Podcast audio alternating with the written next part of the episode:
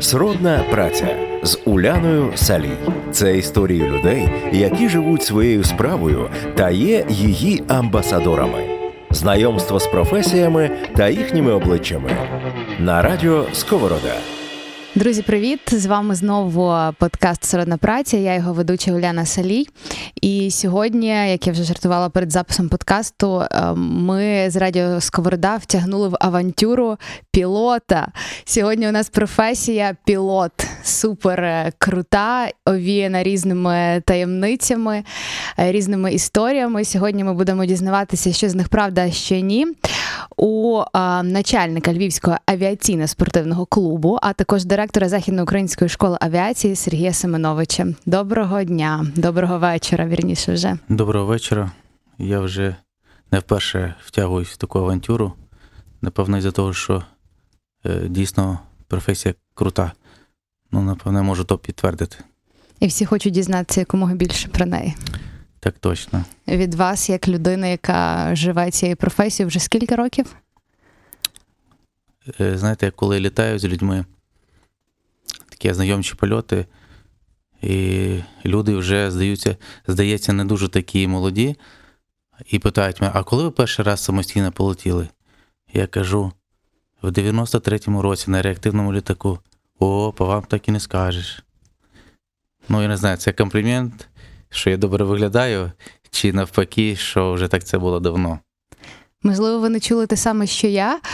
Е, Я чула, що пілоти на пенсію виходять в 30 з чимось років, 32, здається. Але якби це не примусово, а чи примусово?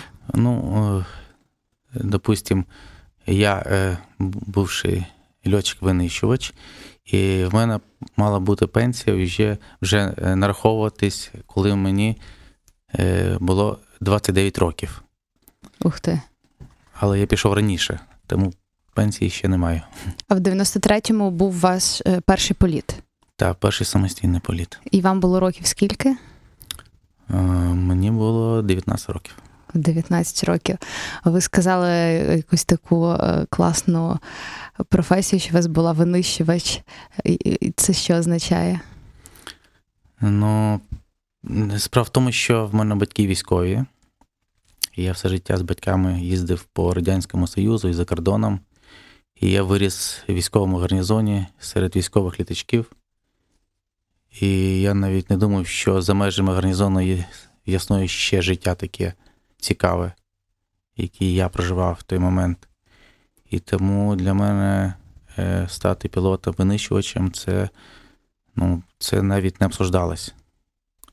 Е, ну, допустим, тільки зараз, коли мені вже ну, набагато більше років, я взнаю, що молодь е, не, ну, не знає, ким вона хоче стати.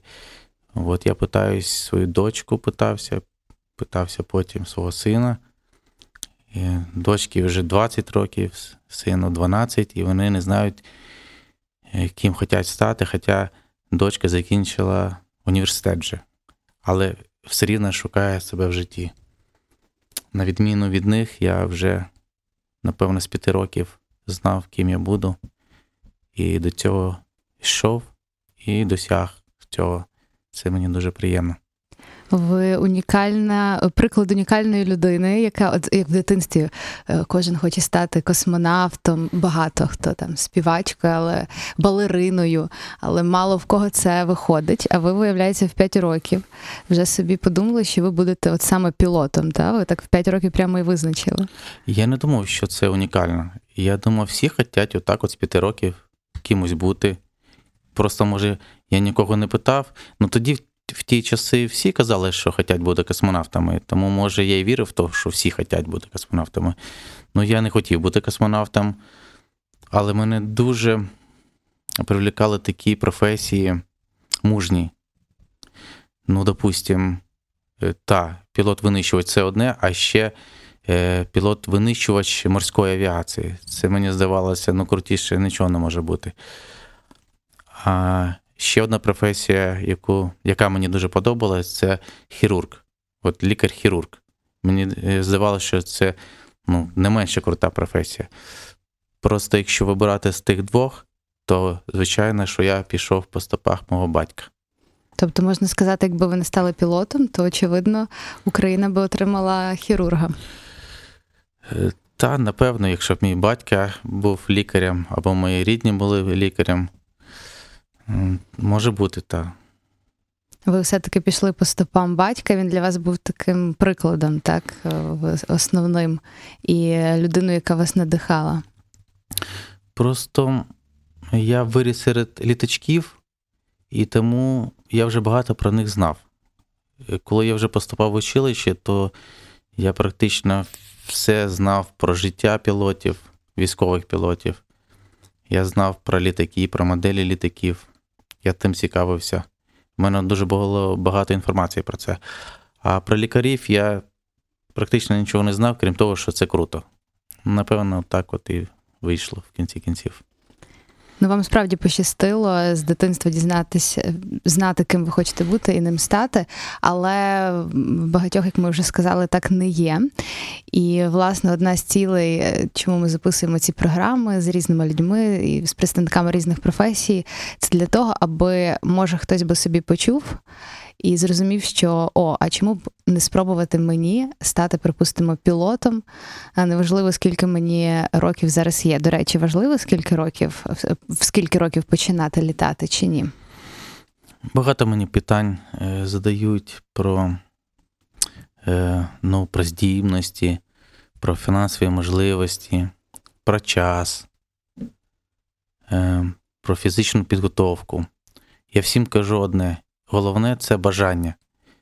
Якщо є бажання, то все інше буде по-любому. Це вже доказано. Ну, не на одному прикладі. Тому бажання це головне.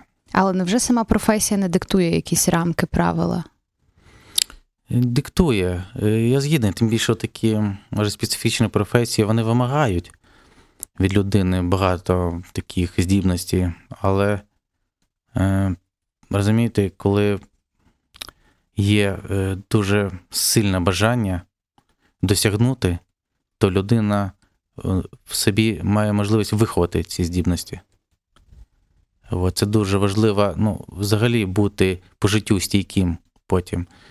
Тому я думаю, що е, коли людина до чогось іде, якийсь такий навіть терністий шлях, це дуже, навіть якщо не вдасться, допустим, стати морським льотчиком, як мені не вдалося стати морським пілотом.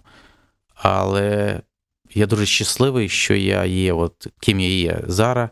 От, і я пройшов цей шлях, і напевно, я дуже, я дуже задоволений. Я щасливий, що я його пройшов. Сродна праця. Коли професії мають обличчя.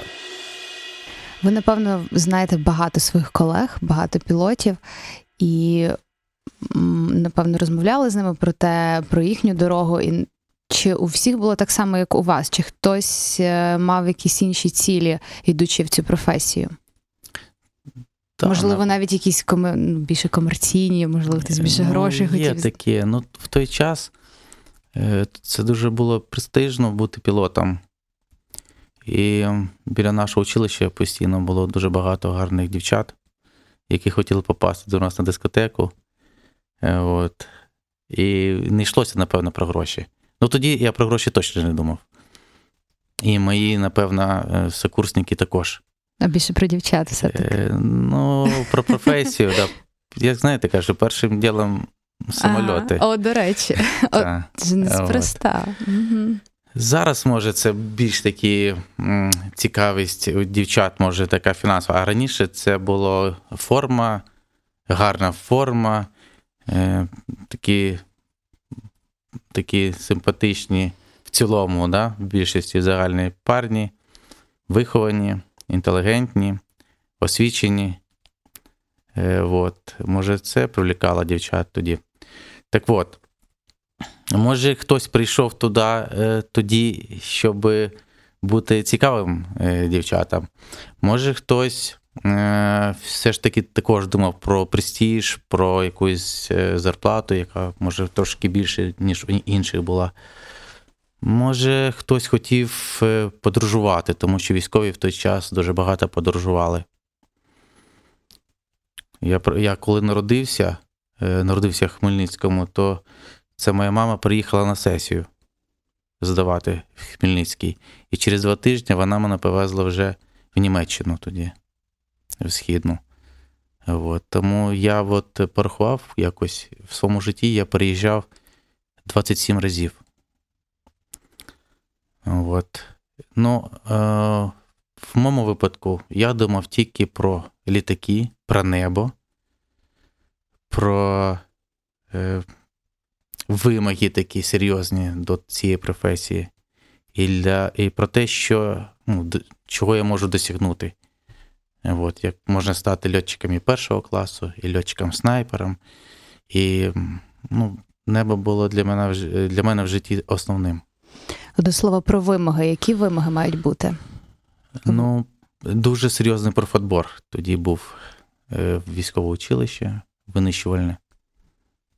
Е, Це Чернігівське е, льотне училище, вище училище, е, найкраще училище в Радянському Союзу, Союзі з льотної підготовки.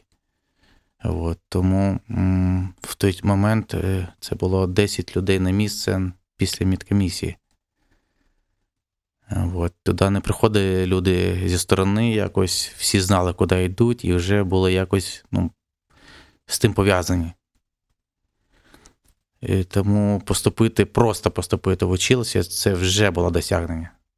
А потім чогось досягнути, це взагалі ну, просто мрія. Е, тому о, Ну, найперше, треба, напевно, фізичним бути в фізичній формі хорошій. так. Підтримувати зір, напевно, хороше Ну, треба. про футбор він тоді був е, е, так. Ну, там такі вправи були для, е, е, скажімо, для реакції мишлення, е, вправи для мозку, як е, наскільки е, людина може швидко рахувати, наскільки швидко людина може приймати рішення, важкі рішення, робити правильний вибір. І це основне. У нас були такі хлопці, що не здавали практично іспити на двійки, але із-за того, що проходили профотбор дуже ну, з високим балом, їм давали можливість до трьох разів перездавати іспити. Тобто профотбор в цій професії ну, важливий. Вже потім вже такі технічні знання, дисциплін і решта. А сьогодні, якщо людина хоче стати пілотом, а які є навчальні заклади в нас в Україні, куди йому йти? Я знаю, є академії, є окремої курси, і може якісь вузи ще є. Яка між ними різниця? І от на вашу думку, куди краще? Ну, Є тільки один е, військовий вуз це Харківський університет повітряних сил. Тільки там можна стати пілотом-винищувачем. Але, ви знаєте, це ж е, не для всіх однаково. Е, Як ви вже і питали, дехто йшов і хотів стати просто військовим. От я не хотів стати військовим, я хотів стати льотчиком, а хтось хотів стати військовим. Зараз я розумію, да, коли я вже е, коли я пішов з армії, я зрозумів, що є життя за межами армії. Я зрозумів, що мож, можна бути пілотом і цивільним. І це також дуже і круто, і цікаво. І тому не обов'язково бути військовим, щоб е, отримати задоволення від своєї професії. Ну, от цивільним пілотом це теж один тільки вуз. Е, ні, цивільним пілотом можна стати навіть в нашій школі, західноукраїнській школі авіації у Львові, яка базується на аеродромі Цунів е, біля городку. Е, От, можна отримати ліцензію приватного пілота, комерційного пілота, стати комерційним пілотом, можна стати пілотом-спортсменом. Будь ласка. Пілот-спортсмен це як? Ну, е, значить, е, пройти відповідну підготовку для е, того, щоб людина могла виконувати дуже складні фігури пілотажу на спортивних літаках і приймати участь в змаганнях, всеукраїнських, міжнародних змаганнях. Е, От нещодавно, в минулому році, представники України зайняли по пілотажному спорту, стали чемпіонами світу. От. Це дуже серйозне досягнення. От, в той час, коли авіація в Україні відновлюється тільки. Тому можна себе е, знайти і в спорті. А різниця між комерційним і приватним. Приватний пілот це що він як літає? Ну, це можна порівняти так. Приватний пілот. От ви маєте і машину свою, Так. і можете їздити на тій машині, куди вам Ага, це в тому сенсі. Комерційний пілот це коли ви влаштувалися водієм автобуса або фури і виконуєте відповідне завдання в компанії, в авіакомпанії. А спортсмен це коли ви там порівняти можна з пілотом гонщиком автомобілів. Ну, десь так. Тільки це на декілька рівнів складніше, і вимог е, набагато більше до таких от людей. Коли е, люди приходять до нас в школу, я завжди е, роблю установчу лекцію таку. Ми спілкуємося, я розказую, що їм слід очікувати, як їм слід підходити до навчального процесу, і на що більше всього звертати увагу. Так от, я завжди кажу, що от, е, професія навіть приватного пілота, навіть не професія, це хобі, це найкрутіше, що може бути. Е, тому що може бути ще таке хобі, як космонавт. Я вже знаю, що можна купити квітки, і тебе вивезуть на якусь орбіту, е, от, на американському шатлі, допустим. Но навіть в цьому випадку людина виконує функції, знаєте, як білки-стрілки. Їх там запакували в той літачок, е, цей космічний корабель, провезли, вернулися, вручили посвідчення космонавта, і на тому все. В нашому ж випадку людина може самостійно керувати літальним апаратом і ще з собою брати пасажирів і показувати їм, наскільки це, наскільки це може принести людині емоції. Тобто не просто прилетіти з одного місця в інше, а дійсно отримувати постійні емоції, які не згасають ніколи на протязі життя. Сродна праця з Уляною Салій. Ну, все-таки, якщо людина би хотіла стати комерційним пілотом, там, напевно, теж є е, ціла купа вимог. Наприклад, треба налітати якусь певну кількість кілометрів чи годин, як правильно, щоб потрапити в авіалінії. Е, ви знаєте, я іноді зустрічаю різних людей, і так мені іноді кажуть: от там пілоти напилися, і десь літак впав, катастрофа. І чомусь десь складається така думка, я не знаю чому, що це якось так е, не дуже е, відповідальні, просто сміливі люди тим займаються. Е, е, на самом деле, е, щоб стати комерційним пілотом, це треба витратити не тільки е, величезну купу грошей, а ще і потратити дуже багато часу, сил, щоб освоїти цю професію.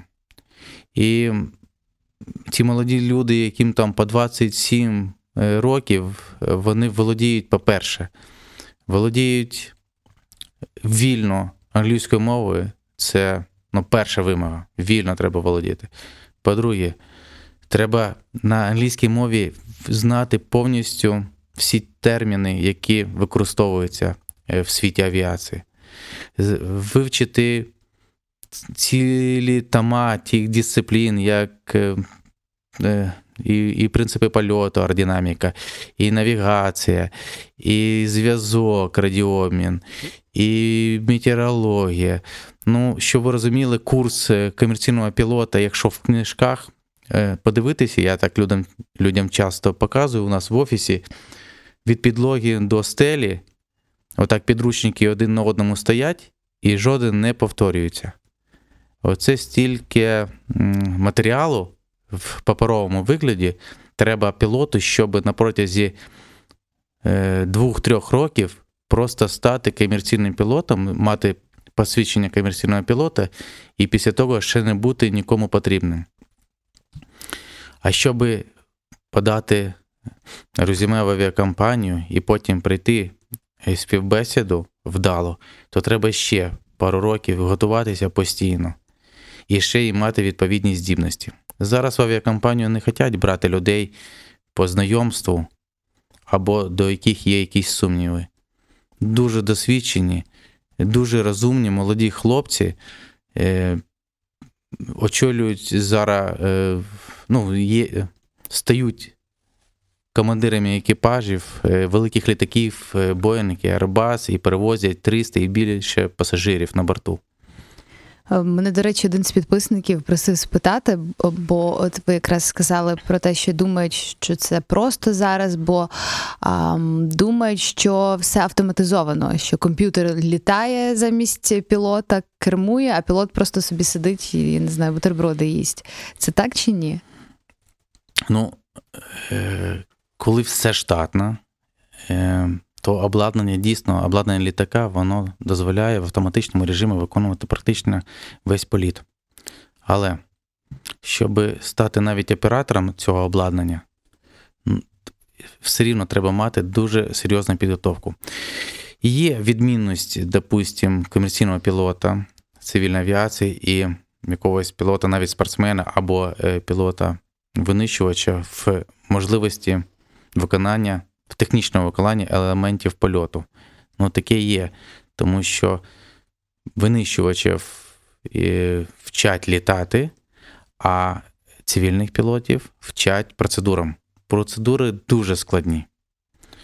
І вивчити ці процедури не легше, ніж навчитися е, віртуозно літати. Просто кожен виконує свої функції, а складні вони і в тому, і в тому випадку. А приходять багато початківців в професію, зокрема і до вас е, в школу.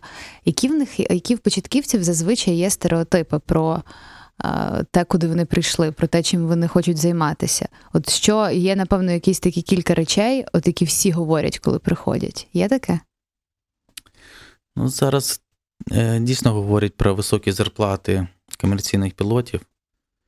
Ем, знаєте, коли десь почитають в інтернеті, е, там можна взяти таку інформацію, що дійсно зарплати дуже високі. Але чомусь ніхто не думає про вимоги до тих людей, які отримують такі зарплати.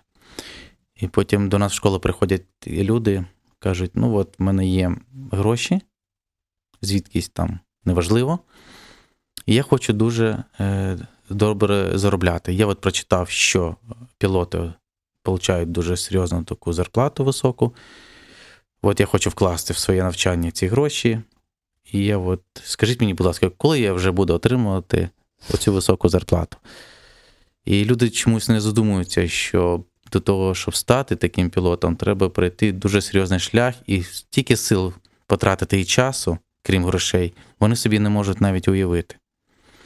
От, тому я думаю, що ну, з цієї сторони не можна підходити до цієї професії. Цю професію треба любити. Дуже багато випадків є, що люди якимось чином туди потрапляють, а потім е, вони не отримують задоволення від неї. І вони просто починають шукати себе в чомусь іншому. І я думаю, що не, такої помилки не треба робити. А в якому віці до вас приходять люди зазвичай в середньому? І чи, чи це тільки хлопці? Ні, дівчата також є, дівчат менше, звичайно, також є, а в, а в різному віці. Ті, що постарше, вони постійно так до мене питають: а чи не пізно я прийшов, щоб стати комерційним пілотом? Та, от, власне, І це. навіть в 40 років приходять і кажуть, от чи не пізно? Я їм кажу, що не пізно. Розумієте, да, ви може не станете, не встигнете встати командиром там дуже серйозного повітряного судна. Але це ж не дуже те й важливо, щоб там, допустим, як деякі мої однокашники, які ми вчилися разом, і потім вони поступово росли в авіакомпанії, міняли авіакомпанії на кращу, і зараз десь літають в дуже серйозних авіакомпаніях, е, всесвітньо відомих, там, ну, допустим, корейські авіалінії, десь е, там, в Арабських Еміратах, е, десь е, в європейських дуже серйозних авіалініях. Я думаю, що навіть в 40 років, навіть і, і пізніше можна, можна стати пілотом і отримати задоволення від того, що вдалося це здійснити. Це ж, я думаю, що головне. Головне, що ну, любити цю професію.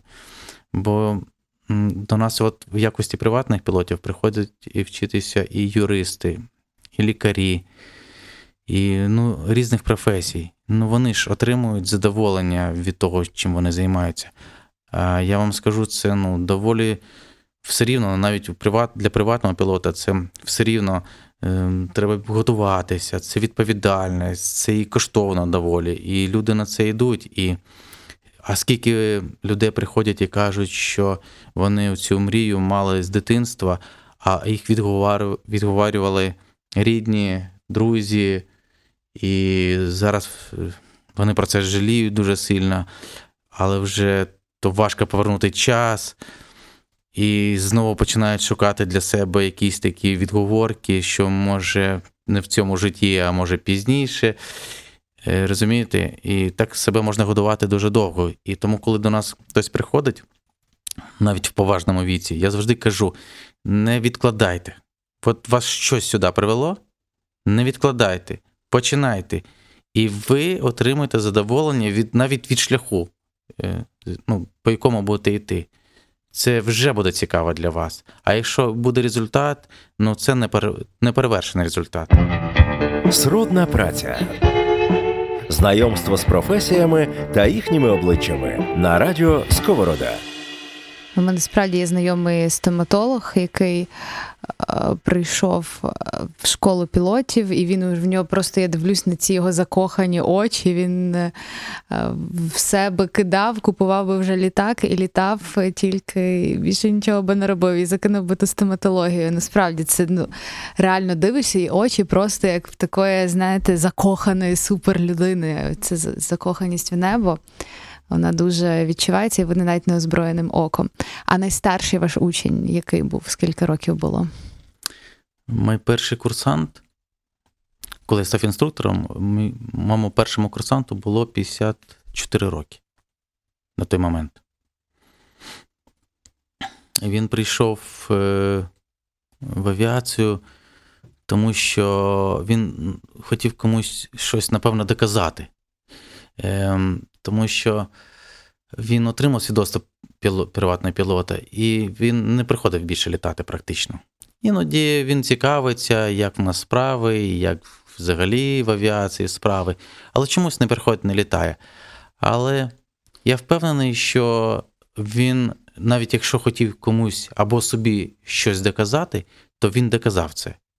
І навіть такий результат е, комусь е, здається вже дуже ну, суттєвим таким в житті, в житті випадком.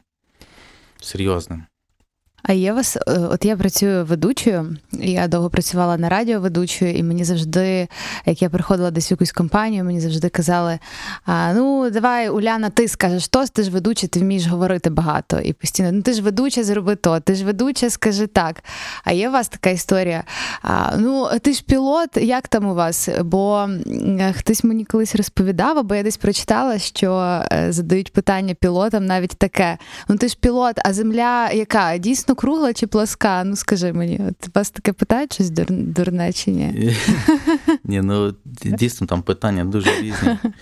І ми часто сміємося, тому що ну, для людей це, знаєте, так як не, ну, здається, може іноді якось не дуже серйозно. Ну, допустимо, там приходять до нас люди на ознайомчий політ, які купили звичайний сертифікат на політ, і ходять навколо літака, ходять, ходять, а потім підходять і кажуть: а не могли би ви нам якогось пілота дати, бо ми так не дуже знаємо, як то літати на тому літачку.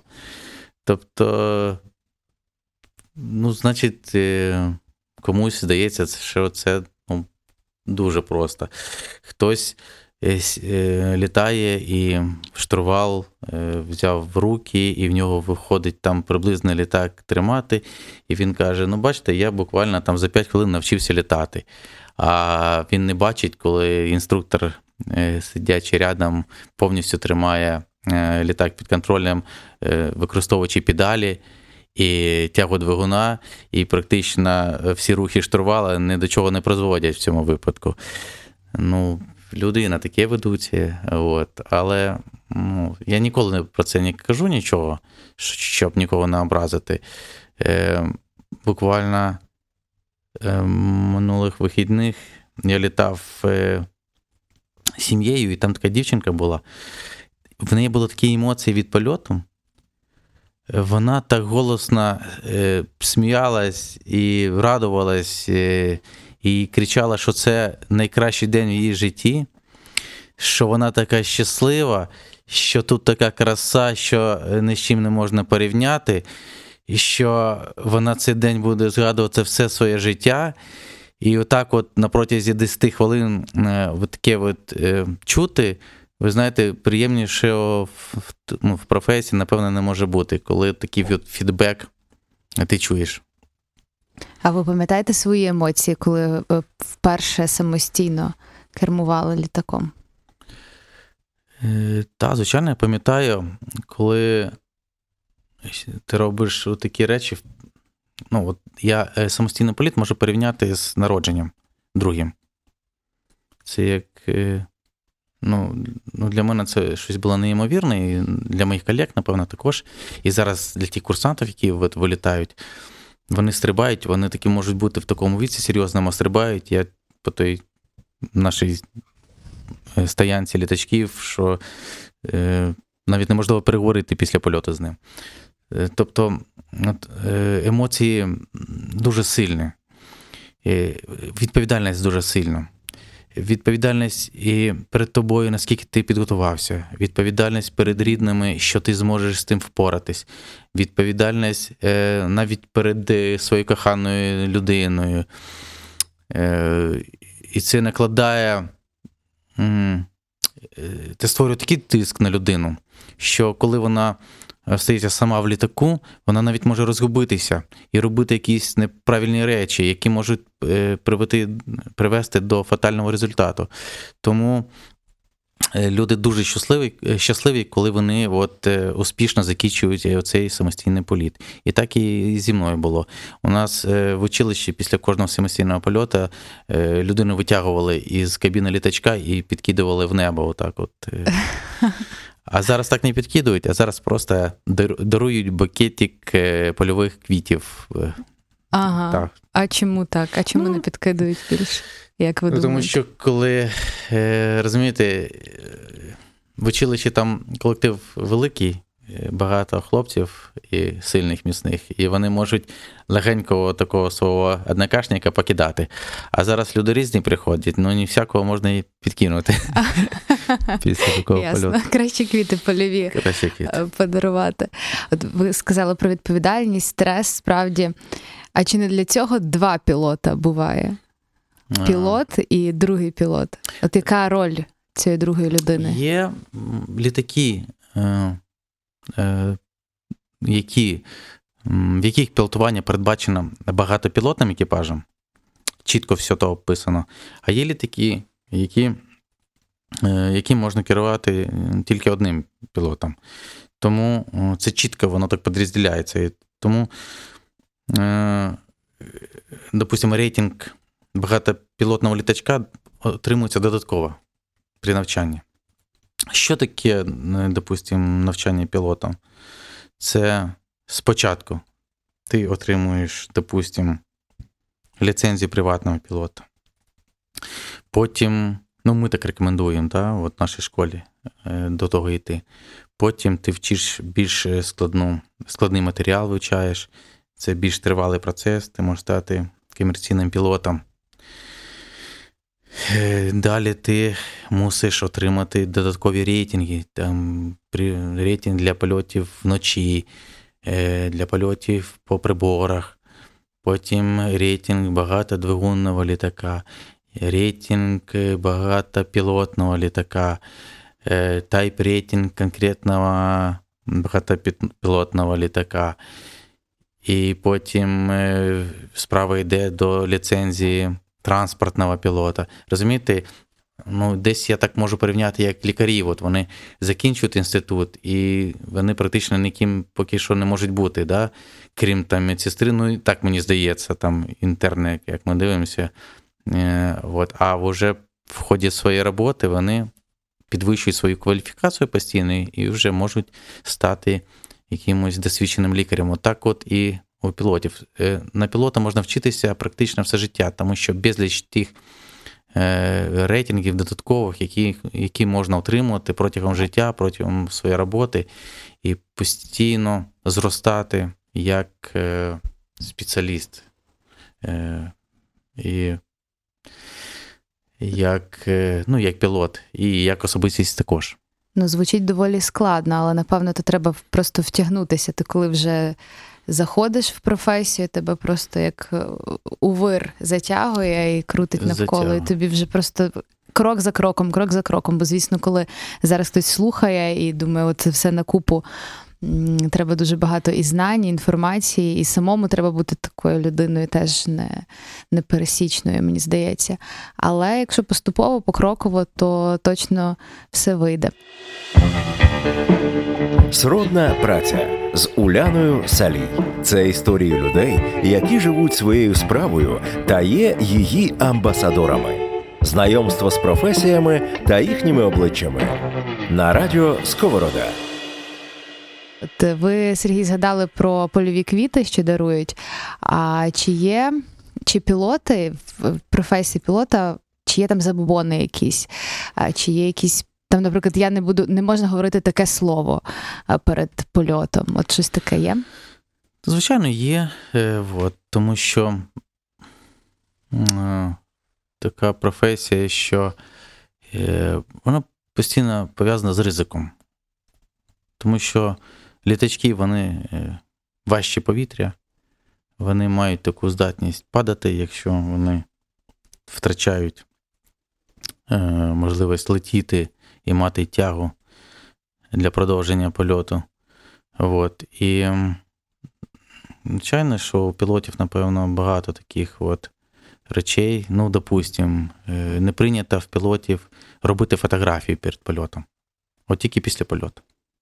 І от, допустим, коли там люди приходять е, на ознайомчий політ, то вони просять сфотографуватися з ними. І мусиш вічливо якось відмовитись, сказати, що давайте потім. Ну, це один із варіантів. Другий там ніколи пілоти не кажуть е, слово останнє. У пілотів немає в обіході останнє слово, Кажуть, крайня, тільки крайні. Так. крайній політ. От. Ну, є такі речі, да. Ну просто розумієте, я з дитинства в тому. І мені важко е, зрозуміти. У мене от такі слова, ну, такий підхід з дитинства. І може е, люди дивуються, які там пізніше приходять в авіацію цьому, і це цікаво їм. А для мене це просто звичайно. Я чула, що шити навіть не можна, чи зашивати щось. І в одного пілота я дивилась програму, і пілот розказував, що в нього реально тріснули штани. Він був в літаку, і він бачив, що це помітили. І він розуміє, що ну мені ж ніхто не дасть їх зашити. І він мусив казати, добре, що я не, не, не треба було мені виходити до людей. Ну і так і летів. Та це правда теж не Ну, може бути, так. Ну, як чи це в кожного щось своє Ні, також? такі, такі загальні, в принципі, забобони існують, так. Ви правильно сказали. Ну, може, так важко їх згадати отак от одразу всі, але дійсно вони існують. Суєвірні люди, пілоти, ну, ну це є таке, можу підтвердити.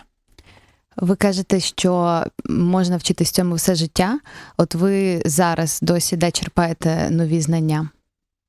Я продовжую вчитися постійно. От зараз в мене чергові е, курси екзаменаторів е, згідно нових європейських правил.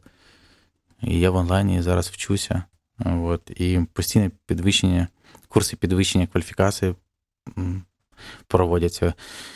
В мене дуже щоб ви бачили, допустим, щоб продовжити свою ліцензію, скільки документів і скільки видів підготовок е, пілот проходить, щоб просто продовжити термін дії своєї ліцензії. А комерційні пілоти вони їздять на тренажери в, за, за кордон постійно, в Швецію, е, в Турцію, в Туреччину, там, е, в Англію. Постійно, кожен рік. І це дуже великі е, кошти вартує. От. І відповідальність висока. Допустимо, якщо пілот поїхав е, на таку перевірку на тренажер і її не прийшов, то штрафи можуть досягати 30 тисяч євро. Можете собі уявити, яка відповідальність. От.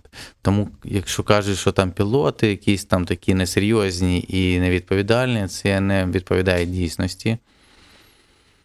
Щоб витримати оце, цю всю підготовку і підтримувати потім в належній кондиції себе, це дуже серйозна відповідальність. І ще й розум треба для того всього мати, щоб то все освоїти. Тому я особисто дуже поважаю, допустимо, оцих хлопців молодих, яких я зараз маю можливість бачити, які літають на цих великих авіалайнерах серйозних. І я просто ну, маю е, змогу іноді там проводити їм відповідні перевірки, і я бачу, наскільки у них феноменальні знання всього просто без виключень. І я, ну, ви знаєте, ну, молоді ребята, а в голові енциклопедія. Ну, просто. Я навіть не знаю, я більше ніде такого не бачив, от як в авіації, щоб такі молоді, гарні, симпатичні парні з таким феноменальним розумом стільки всього осягнути, з такий короткий термін, це вражає. Ви сказали, що в Україні відновлюється авіація. Ви задоволені її розвитком і рухом зараз? Чи є щось таке, що можна було змінити, покращити, на ваш погляд? Ну, проблем дійсно багато, як і всюди, як у всіх галузях. Єдине, що в авіації це все дуже дорого, як я кажу постійно, і дуже довго. Щоб чогось досягнути, це тривалий процес, щоб техніку освоїти, якусь нову тривалий процес, щоб придбати цю техніку за кордоном, а потім тут його зареєструвати, цю техніку в Україні, почати експлуатувати. Ці такі тривалі процеси і коштовні, ну це, напевно, основний такий мінус. І це гальмує трошечки розвиток. Але просто я бачу бажання людей, що вони, ну, не. Це для них зараз, напевне, не є проблема порівняна з силою їх бажання.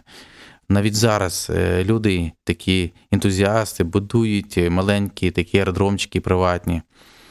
І от дзвонять до мене, радяться, як краще їх влаштувати, і витрачають дуже шалені гроші на облаштування цих аеродромчиків. Ну, їх дійсно мало, тому що, допустимо, якщо в Україні таких аеродромчиків там 40, то в Польщі їх, напевно, 400. Ух ти. А в Німеччині, напевно, 4 тисячі. Розумієте, то в десятки разів в Європі, в цивілізованому світі це більш розвинено. Ну, нам є куди рухатись, напевно. Велике поле для розвитку, однозначно. Сергій, а вам особисто що найбільше подобається вашій професії? Мені подобається те, що я вранці з задоволенням йду на роботу, а ввечері з задоволенням йду додому. Як я кажу, що в мене моя професія співпадає з моїм хобі. Якщо б я не мав таку професію, я би мав таке хобі. І в мене є да, в мене є такі знайомі люди, які дуже багато чого добилися в, в своєму житті, дуже успішні, але все рівно вони мені заздрять, тому що вони кажуть, що ми щоб літати мусимо робити нелюбимі речі, а ти робиш то, що хочеш, і то, що тобі подобається. Друзі, ставайте пілотами. Будемо розвивати цю професію всі разом швидше, краще, якісніше. Ну і звісно, ідіть до мрії. Як от Сергій, ви кажете, що справді це треба любити і ніколи не відкладати. Якщо є можливість, якщо є бажання, то іти і не чекати якогось моменту колись, правильно? Так, втілюйте ваші повітряні мрії в життя. Сергій Семенович був в гостях в подкасті Сродна праця.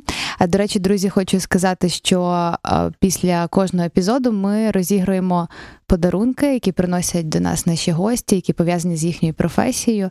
Тож обов'язково слідкуйте за оновленнями. Ми все напишемо у постах в наших соціальних мережах Радіо Сковорода. Дякую, що завітали. На все добре. На все добре. Сродна праця. Знайомство з професіями та їхніми обличчями на радіо Сковорода.